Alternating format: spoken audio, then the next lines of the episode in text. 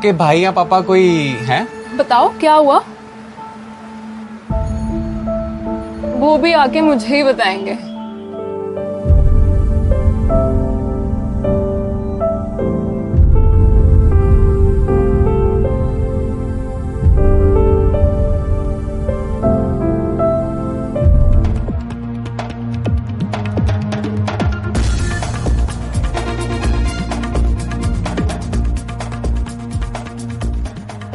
Welcome. Did any of you identify with the adult characters in that film? Have you subconsciously or unconsciously allowed biases, social norms, and expectations to hold back our girls from the fields of science, technology, engineering, and math? We all have. We all do. And we all must stop. Welcome to We the People. Tonight we're asking are our un- are we unconsciously and our gender biases unconsciously holding our girls back, especially in the fields of science, technology, engineering, and math? Why are young girls presented with kitchen sets on their birthdays while boys are given toy robots or construction sets? Why is it that women make up only 14% of the workforce in these fields in India? And how can we enable our girls to pursue STEM education and careers? And beyond that, how can we increase and retain more women in STEM? First, I want to go across to an organization that we've partnered with on this show because they've put the spotlight on this critical issue. Leading skincare brand Olay, which believes the world needs more women in STEM and has launched an initiative to achieve that, an initiative called STEM the Gap. Now, the brand has unveiled this hard-hitting film, which we just showed you, sparking off this conversation, because it, that film it highlights the lived experiences of young girls who are taught that STEM is not for them, which is far from true, really. There's no scientific proof of that. Well, joining us now is Priyali Kamath. She's a Senior Vice President at Skin and Personal Care, Asia Pacific, uh, the Middle East and Africa for Procter & Gamble. Thanks for joining us, uh, Priyali. Good to have you on. You know, uh, Olay is not a brand, honestly. Like you know, it's not a brand that one would think of when we think of STEM. I mean, it's a it's a beauty product, right? So first, I want to just understand this. How did STEM the gap? How did this idea begin? Why does Olay want to associate itself with this? Why did you pick this issue of everything to throw your weight behind? So, Sarah, you know, um, Olay for many, many years has been a big supporter of women in one way or the other, right? As most brands, we are supporters of the consumers who buy the product. And in our case, it's, it's young women and we've always tried to champion, you know, their causes, their rights, um, their freedoms. As a brand that champions women, as a brand that has a long history and tradition of science, one of the things we observed, both as a company and in the work that we did with consumers, is that we were seeing a very low percentage of women being represented in STEM jobs.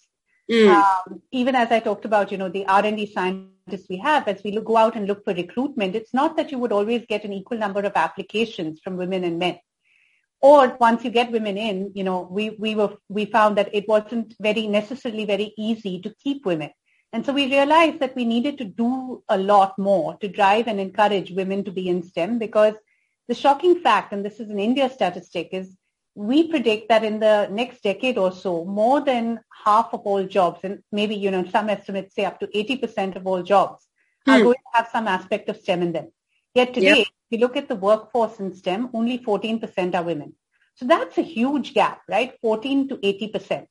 And if we don't do something about it, there's going to come a future, very a future that's not far away, it's just 10 years out, where our girls are not going to be, be able to participate in the workforce if we don't change this.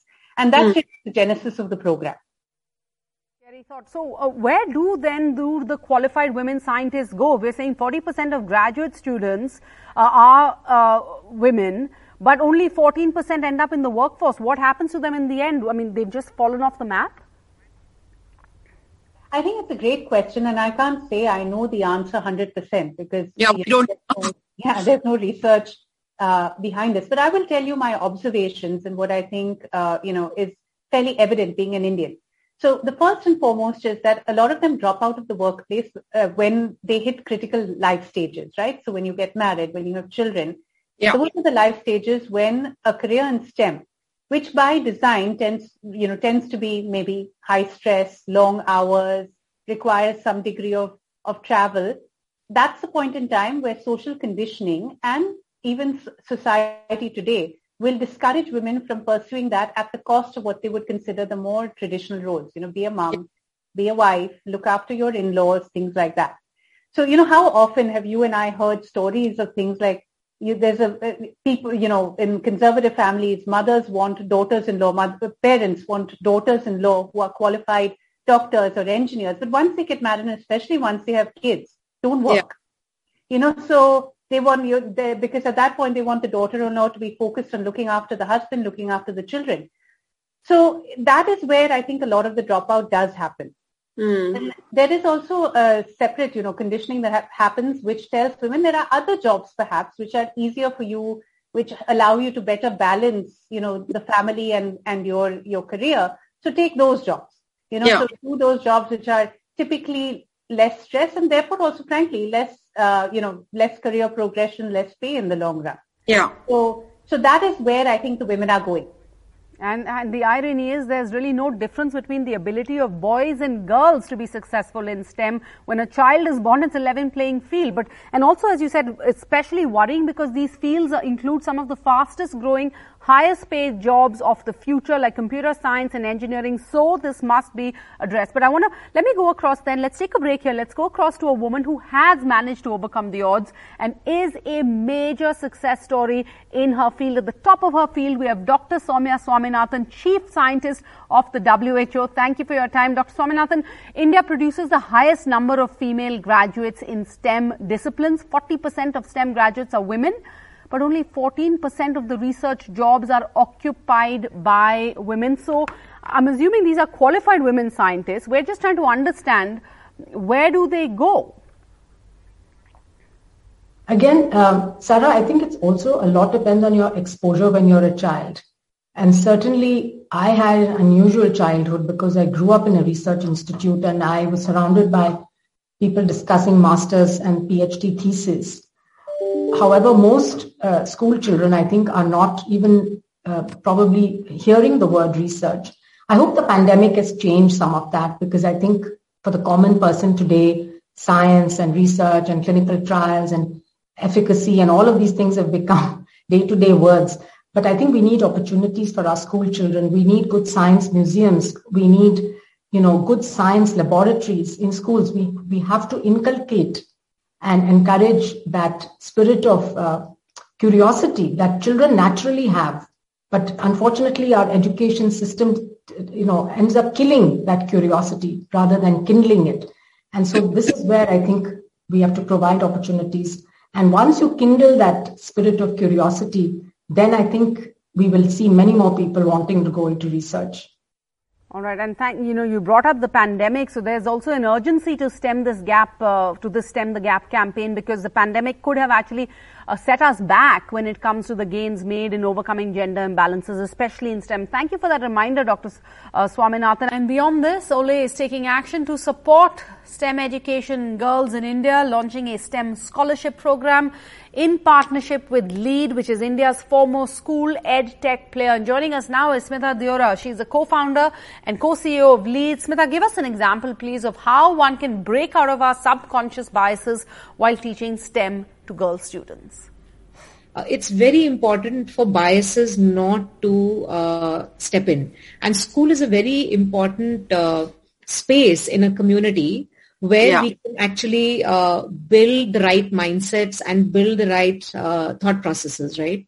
Mm. so you know the the lead curriculum actually very uh, you know very deeply uh, uh, addresses these biases. And i'll give you examples right? So for example in language class uh, whether it's an english language class or a hindi language class the texts and the sort of stories that the students are reading they actually very proactively broke, break stereotypes and biases. So we'll have stories around fathers who are cooking and ah. you know uh, moms who are professionals uh, you know this this child who wants to be you know a girl child who wants to be a scientist and these are subtle cues that we have in our yeah. curriculum which addresses these uh, biases and does not allow for them to creep up at all the other way to address these stereotypes and biases is for slightly older children, we actually talk about it very openly and we work around it, you know, that these are the stereotypes and are we, you know, what are the pros and cons of having a stereotype? And what do we want to do in our community to break out the stereotypes. So, you know, Yeah. you would typically do that with kids in middle school. I want to uh, open this up now. We have, uh, uh, you know, a, a reminder that we stand on the shoulders of women who've come before us. I want to introduce uh, Professor Rohini M. Godbole, professor at the Center for High Energy Physics, uh, the Indian Institute of Science in Bangalore. And we have Dr. Shraddha Maheshwari, a neurosurgeon, a founder and head of the Department of Neurosurgery at uh, the Dr. R.N. Cooper Hospital and the HBT Medical College in uh, Mumbai. Dr. Maheshwari, to you first. Uh, I, I've looked you up, and I, I know that you know you've you've been blessed with parents who encouraged you to reach for the stars. Uh, but can I ask you, how was the rest of your experience as a woman professional uh, in this field? Was your experience as encouraging as your parents' reaction? Uh, first and foremost, thank you, Sarah, for having me on this show, and congratulations to Olay on uh, picking up such a sensitive issue and uh, you know taking a lead in India for this. Um, yeah, uh, well, parents have been extremely supportive, and uh, I think I'm really blessed to have them. Uh, if they were not there, definitely this was not something that I would be uh, doing or at looking at. Uh, as far as work concerns are, there are, um, I think, once I entered neurosurgery, I did not know that there were such uh, few uh, women in this uh, field. So sometimes ignorance is bliss, and uh, maybe that's what worked for me. Uh, I did not knew. So uh, you know, when you don't know, the certain biases are not there. But of course, slowly as I started realizing, I started seeing small happen uh, when you are, uh, you know, looking at work and uh, things like that. So um, uh, that of course happens. Uh, but two major points where I think uh, where the biases are most is once you pass out and you start off on your own, and second, the second challenge happens when you take up roles which are of leadership uh, where uh, you know uh, you are uh, trying to do something niche you're trying to do something which others are not doing. Uh, these are the two places uh, where uh, the biases become very uh, dominant and very discouraging if i may say so. But you have to hold your ground and take yourself forward You have to hold your ground and take yourself forward. Uh, all right, and let's uh, bring in uh, Professor Rohini M. Godbole. Uh, I'm we're honored to have you, Professor, because you're one of the pioneers of Indian women in science. You're a professor at the Center for High Energy in Physics at uh, the Indian Institute of Science in Bangalore. You're an Indian physicist with academics uh, and academic specializing in elementary particle physics field theory and phenomenology. She's an avid supporter of uh, women pursuing careers in science and technology. She's also co-edited the book Lilavati's Daughters, a collection of biographical essays on women scientists from India. Uh, Professor, you've, you know, you've been a pioneer in science, charting the way forward for women uh, in STEM. Uh, but uh, you know, uh, when you graduated, I think you were just three women out of a class of 80. What was that like, and where are those uh, three girls? I'm assuming you were one of the toppers. Actually, we were three girls and uh, in the Indian Institute of Technology, Bombay, and we were in the top five. So we were doing very well even then. One of them, uh, she did her PhD in geophysics in Indian Institute of Geomagnetism, and she was a professor in one of the colleges in Mumbai. And another friend of mine, she did her PhD in Kanpur, and after that, she was with the Swiss Development Agency. Hmm. So I would say that both of all of us employed our science education, took it to the Fantastic. you know, limit. All of So you are no so, you're so inspiring for all of us. You know, the generations have come. We've basically come where we are because we've stood on the shoulders of women like you, ma'am. But um, so I want to understand what we can understand from this because we've looked at the numbers that uh, we have a, a large number of graduates who are women, but then they don't uh, end up working. They certainly don't reach higher management and senior positions. But going by what we've seen, not just, especially in STEM, from your experience, but we've seen this in the regular board exam results, the toppers tend to be the girls. Exactly. But eventually in life, they're not the toppers or the most successful. So this is a very good question you have asked. And in fact, many years back, on behalf of Indian Academy of Sciences, along with the National Institute of Advanced Studies, NIAS, I actually and a team, uh, we actually held a small survey to find out and talk to the women who actually left science after doing PhD. Because you can imagine that anybody who trains so hard obviously is not happy leaving that. And it's also not just a question of her not being happy. Mm. It's a question of the amount of resources that we have invested in this person's yes. training also go waste.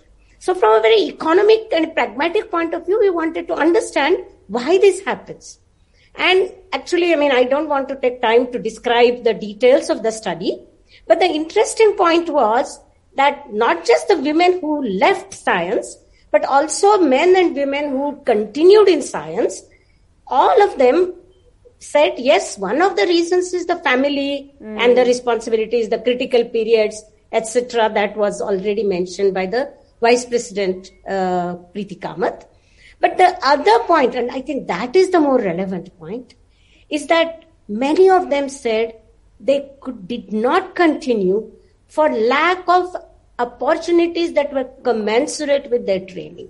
Oh my God. For the attitudes which were not welcoming on behalf of the institutions, on behalf of colleagues, on the side of the society, like Preeti Kamath mentioned very clearly, or I think Preeti Kamath, that the mothers-in-laws, you know, or mothers or fathers, not, not just mother-in-law, even the parents uh, themselves would say, अब तो PhD हो गया आप ज़्यादा क्या करना है So the feeling, particularly in science, I mean, as a particularly where women who take a career in science, the attitude of the society, including mm. the mentors, yes. is that जब तक आप PhD करोगे, yes, that's very good you get trained. So we have to change this attitude now. We've established there's a problem. How do we fix it? We need to change this attitude. But I Very want to first good. look at. We need to change this. Attitude. But attitude. I wanted let's try and get in someone from the next generation, right? We'll uh, contradict uh, your experience with one of the next gen uh, girls in science. We have Ayushi Nayan joining us and her mother Sumita joining us. And Ayushi, everyone, a big congratulations to her. She's one of the geared up girls. That's an all girls team who made a robot called Shakti, whose motto is we're coding the future, we're all female. They encourage young girls from Dharavi to take up STEM subjects. And uh, she represented India at the Robotics Olympics in Dubai. Congratulations, a huge honor to have you on the show with us. So, you Thank know, you. I want to ask you, Aishi, um, you work with creating a world of confident and fearless girls to reduce inequality in STEM, right? Tell me a little bit about this confidence gap because research has shown there's no innate cognitive biological difference between boys and girls at birth, in school, and then as they graduate in math. But there seems to be, we're told, a confidence gap that girls lose confidence in math by about third or fourth grade. Um, I think what you said is true, but I think something that you need to consider is the opportunities that everybody has. Hmm. So, um, coming from Dhirubhai Ambani International School, I think my school and my parents have played a key role in um, allowing me to pursue my passion for STEM. And I think that's something that every girl needs to have because I understand that everybody is equal and I strongly believe that everybody is equally capable of excelling in STEM. But as pointed out by the previous speakers, I think over time, it's the tendency to divert away from STEM because other priorities hmm. sort of come up and you feel as though your career in STEM would not be um, would not allow you to sufficiently devote time to your other responsibilities. So, Ayushi, when you work with girls, young girls who are from the Dharavi area, they don't have the same resources you have. They don't have the backing, the support of parents properly. So, what do you say to them? How do you uh, uh get them to stick with this? So, um, interacting with those students was actually a very enriching experience because one thing that I learned was that they were very eager to, you know, learn about these robots, learn about how to program them, how to construct them, and all they lacked was the opportunity. Which is why my friends and I decided to sort of start an awareness campaign to encourage more girls. And it was very interesting to learn about their concerns about how automation is going to take over the manual labor jobs of their parents and one of the primary concerns about technology growing so rapidly. But uh, something that they really enjoyed was learning how to um, be involved in STEM, and they also acknowledge how um, that they're excited to learn and so everybody just, just wants to be given a chance. They'll prove themselves if given that chance. But okay, I want to go across to your mom, Sumita Nainan. Uh, congratulations. We need more moms like you. But I want to ask you, Sumita, when you watch that uh, that film that we played at the top, uh, what did yeah. that make you feel? And how have you managed to achieve this? Do you did you have to consciously tell yourself this is how you want to bring? And do you have a son? Do you like how have you navigated this parenting process? Uh, thank you for having me around here. And uh, as far as I'm concerned, I am a PhD in engineering myself. So I have been fortunate enough to have very supportive parents because my father was an engineer and my grandfather too. My husband, my son, we are a family of engineers and people in STEM. So I think I am fortunate for. Mm having that opportunity way back in, I think I did my engineering in 1990. So I was fortunate to have that opportunity. Right. So I think my daughter grew up in an environment like that. And then the school and being in a city probably has been a very big advantage for mm. her too. And the school has an excellent environment.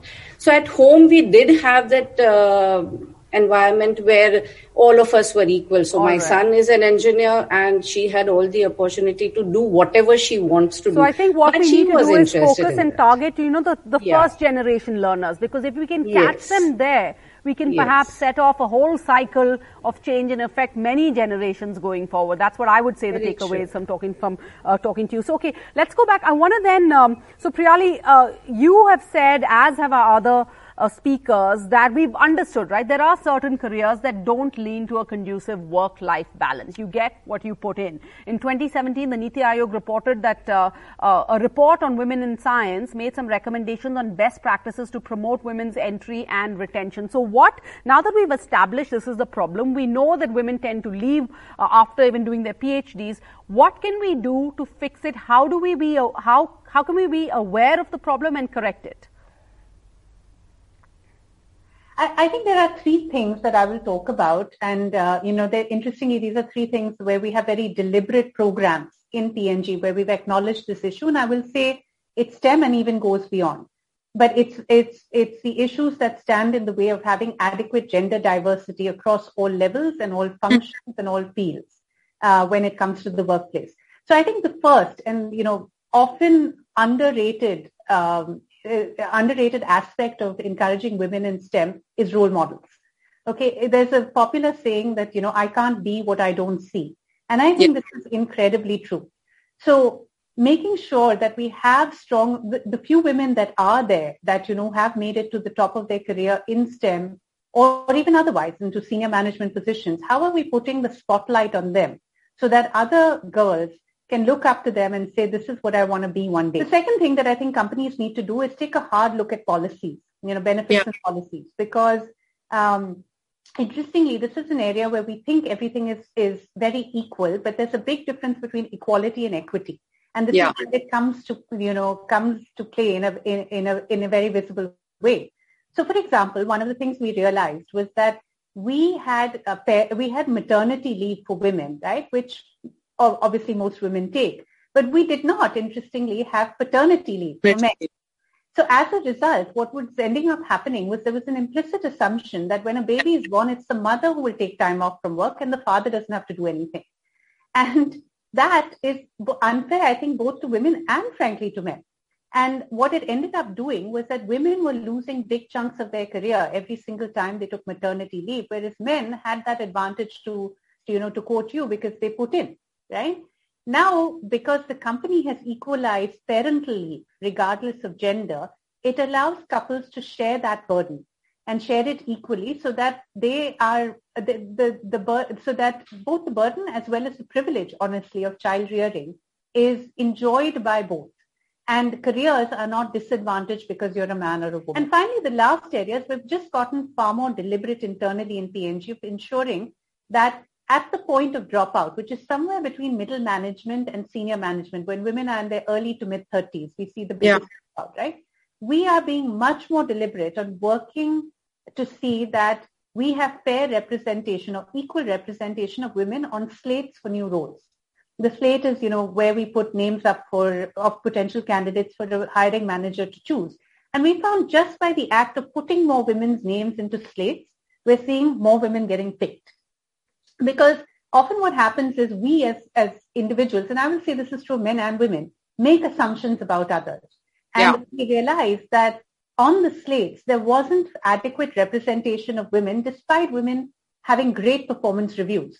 Because mm. the assumption made was, you know what, she's mad, she recently got married, so she won't be mobile, you know, if the job required her to travel, to relocate somewhere.